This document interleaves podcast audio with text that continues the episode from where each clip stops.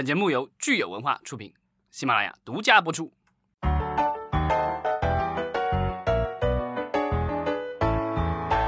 欢迎大家收听新一期的《影视观察》，我是老张。大家好，我是石溪。今天是四月二十四日，星期五。嗯，最近其实有一些跟疫情相关的新闻，我们今天可以来稍微梳理一下。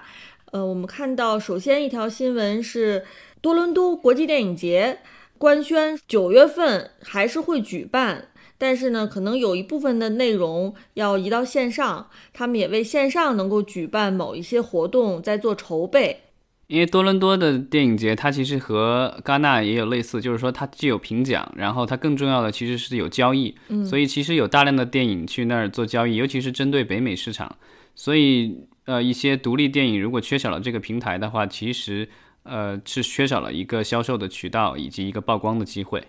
是我相信多伦多可能也在观望，看看戛纳的线上交易怎么搞，他们可能也学习学习。如果戛纳这个搞得还比较成功的话，有可能多伦多也会借鉴。其实我觉得这些电影节，如果大家都办不了的话，也许可以联合起来一起搞一个什么样的活动，就类似于那个，就是咱们前几天聊的那个在家的演唱会这样的是吧？这个电影节也可以来个大联盟，然后大家一起弄一个市场。对啊，当然我觉得可能这个可能涉及的利益方可能有点多。呃，不过多伦多他其实现在还不愿意松口，他还是认为说九月份这个举办应该是没有问题。嗯，当然咱们也知道说现在很多专家都认为说这个疫情十月和十一月可能会有复发的可能性，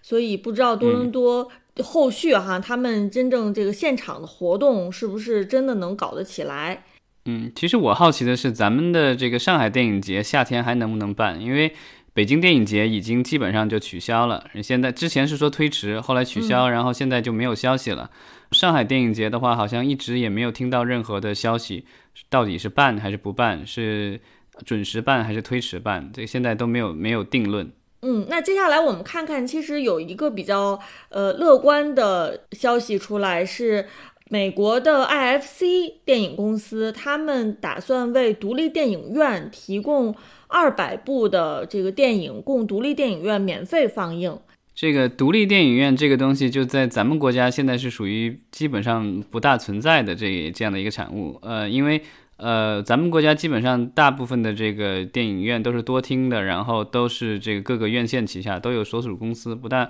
美国的话，它还有那种就是遗留下来的一些比较老的一些电影院，有可能是这个一家人经营了很多年的这种独立影院，不属于任何一个这个大的这种院线公司的。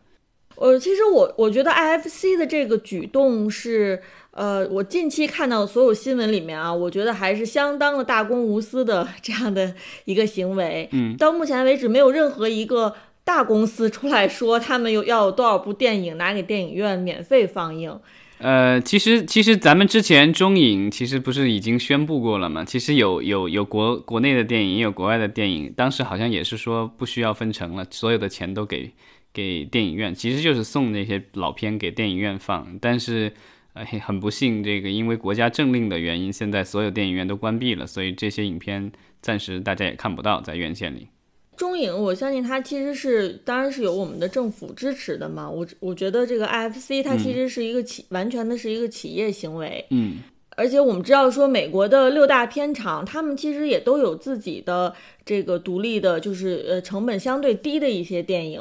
呃，并不是说他们每部电影都是这样的这个大片，对吧？但是他们也没有任何一家现在出来说要把自己片库里面的一些电影拿出来支持艺术电影院或者独立电影院。嗯，因为因为我觉得就是这个现在。呃，怎么说呢？去支持的话，可能会有一点，呃，怎么说不不是很方便，因为这些独立电影院，我的猜想就是，呃，他们很多有可能还是这种胶片式的这个放映。那现在大片厂的话，几乎全部都已经转成了那个数字放映。如果让他们去再支持这个独立电影院放映这些电影的话，有可能需要再运送胶片干嘛的？什么这个在物流上，在这个安排上面都比较麻烦，耗费的成本也比较高。嗯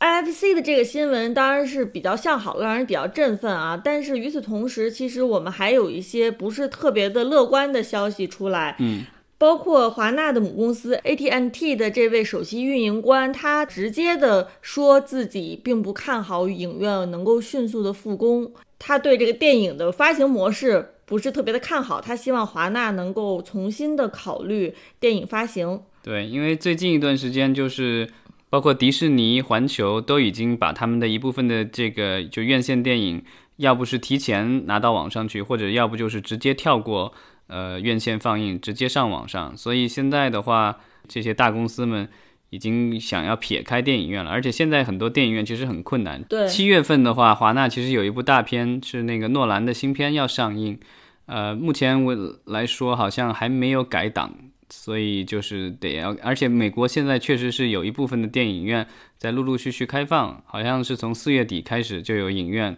他们每个州可能不一样，陆陆续续有各种影院会开放。那到时候到七月份，大家会不会有信心？嗯，到这种人群密集的地方去聚集？我觉得这个现在还是一个未知数。你说的这个诺兰的电影是《信条》这一部？对，Tenet。AMC 和喜满客这样的大的院线，他们本来还是挺指望说这部电影能够如期上映的。对，我觉得现在就是七月份的话，离现在还有几个月的时间。呃，到时候呃，这部影这部影片的后期据说是已经基本上没有，到时候完成是没有问题的。所以呢，就是只要只是看到时候电影院开不开，以及到底有多少人愿意去电影院。因为如果只有少量的电影院开，那这样一部就是投入成本很高的诺兰的大片，呃，我觉得这个时候上映的话，可能风险也太高。那也许华纳会像其他的公司一样，把这个影片直接推迟到今年年底或者明年了。我没有想到的是，第一季度华纳的业绩不佳，会对于 AT&T 整个的业绩其实有一个比较大的影响哈。嗯，呃，AT&T 第一季度的这个财报其实基本上就没有达到华尔街的预期，因为我们知道 AT&T 其实是一个很大的一个通讯公司，对它这个是全美最大的通讯公司之一，所以它其实。呃，在疫情期间，它的宽带还有它的这个手机这些，就是运营商的这些业务，其实还算比较正常。它唯一这个亏损比较严重的是它在媒体方面的这个生意，因为它是花了巨资收购了呃华纳传媒，但现在的话就是所有的电影院都关了，这对他们的影响是非常大的。我觉得这一位首席运营官他还是呃。怎么讲？就是面对目前这个情况，他表达出了、传递出了一个比较消极的一个信号，哈，没有给我们那么多的信心。对，因为其实我觉得，就是如果这六大或者五大什么的，就是因为那奈飞本来就是以网络为主的，那现在迪士尼也有自己的网站了，然后华纳传媒马上要推出自己的 HBO Max，五月二十七号要上线。那 N 呃这个 Comcast 就 NBC 环球的母公司，很快也要推出它自己的流媒体网站 Peacock。呃，那派拉蒙的这个母公司呃威尔康，他们好像也要这个出自己的这个流媒体平台，所以他们现在都有自己的流媒体平台了。所以呢，他们的产品的渠道的话，呃，虽然那些里面可能大家看的最多的可能还是剧。但是呢，电影的话，他们其实有了有了一个第二阵地了。所以呢，一旦是说电影院这个时候处于困难期，没有办法开张的话，那他们有可能就选择自己在自家阵地上玩了，就不跟电影院玩了。这个的长远来说，对电影院是一个非常危险的一个信号，因为其实他们主要就是靠这几家供货了，因为短期内没有没有其他的供应商可以补上这些供应商的这个供货。没错，呃，其实我们刚才说这个 AT&T 传递了一个消极信号，与此同时呢，呃，我们都知道的宇宙大大迪士尼，它也通过解雇两位剧集的制作人，来表现出它其实在疫情当中受挫是非常严重的。嗯，这个是在迪士尼旗下的漫威的这个电视工作室，然后他们的两位。呃，showrunner 就是这个剧集的总制片人吧？人对，总制作人。然后，因为他们据说迪士这个漫威方面的话是援引了合同里的不可抗力，然后跟他们解除了合同。现在在好莱坞的话，可能算是比较早期出现这样的状况，因为就是这种不可抗力，大家都知道，如果大家就是呃，在看过娱乐圈的合同的话，其实不管是娱乐圈，其他的各个行业也都有，就双方签订合同的时候，基本上都会有这个所谓的不可抗力的条款，就是说因为政府政令或者罢工或者自然灾害或什么之类的原因，那就双方可以解约，然后不用承担任何的责任。那这一次的话，漫威这个就是等于是援引的这个条款，跟这两个呃制片人等于是和平分手了。呃，我手头上也过过不少的合同，然后每次看到不可抗力这个条款的时候，从来没有想到它真的会发生。对，但是其实，当然这个是另外一个话题，我们不是专家了。但是我之前看了一些这个相关的法律的分析，其实比如说在制造业的话，呃，这一次咱们国内很多的企业之前因为疫情，然后在制造业方面有可能需要违约，可能原料没法呃购买，或者是有一些东西没法供应。那他们有一些企业的话，其实跟他们的国外的这些呃，就是合作伙伴的话，那就是说想用援引这个就是所谓的不可抗力来这个减少或者是尽量不去承担任何的责任。但是据说这个当时啊，二月份的时候，当时好像是说这个国外的很给他们分析说，国外的有些法院可能不会认说这个疫情算是不可抗力。当然现在的话，我觉得。呃，不知道情况有没有改变，因为现在疫情已经变成了全世界的一个问题了。没错，我们说回到被漫威解雇的这两位剧集制作人，嗯，呃，一位呢是做了《惩罚者》，《惩罚者》是漫威之前为呃奈飞打造的剧集，对，呃，出了两季，对我看了豆瓣的评分还是不错。然后另外一位制作人呢，他是在做《地狱风暴》。呃，是一部漫威与呼噜合作的剧集。嗯，他们在被迪士尼正式解聘之前，其实都是由 WGA，就是我们说的美国的编剧协会出面，其实跟迪士尼有过谈判。那最后其实解聘呢，应该是基于说这个谈判没有谈拢。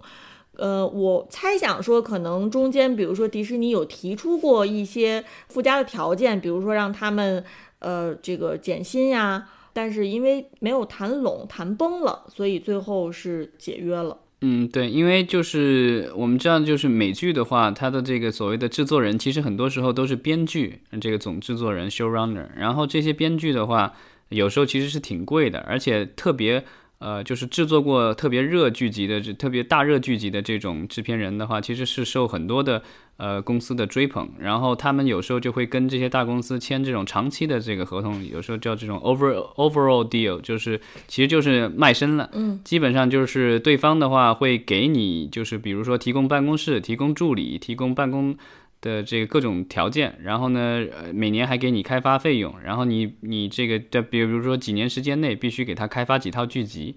这个就是一个算是一个交换条件吧。那这个其实是非常优厚的一个条件了，就是说其实你可以控制自己的节奏，然后甚至有一些这个著名的这个制呃制片人的话，我之前看到他是有些制片人跟这个大公司签的合同，其实是说只要他要做，那这个公司必须出钱做，没有拒绝。就不能够拒绝，甚至有这样的这个条款存在的。所以就是在这个剧集的这个黄金时代的话，有一些呃制作人的话，其实是赚了赚的赚了非常多的钱。那现在的话遇到了这个就是属于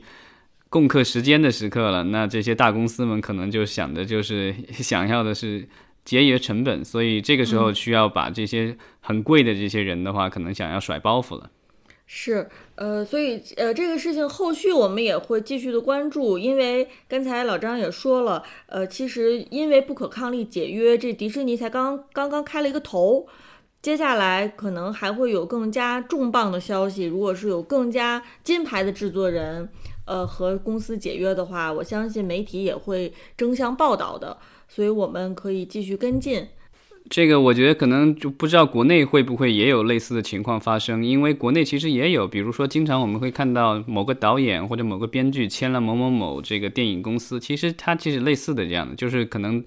定期人家就付你一笔这个钱，然后你给专门为他开发项目，他有这个独家的权利享有你生产的这个成果。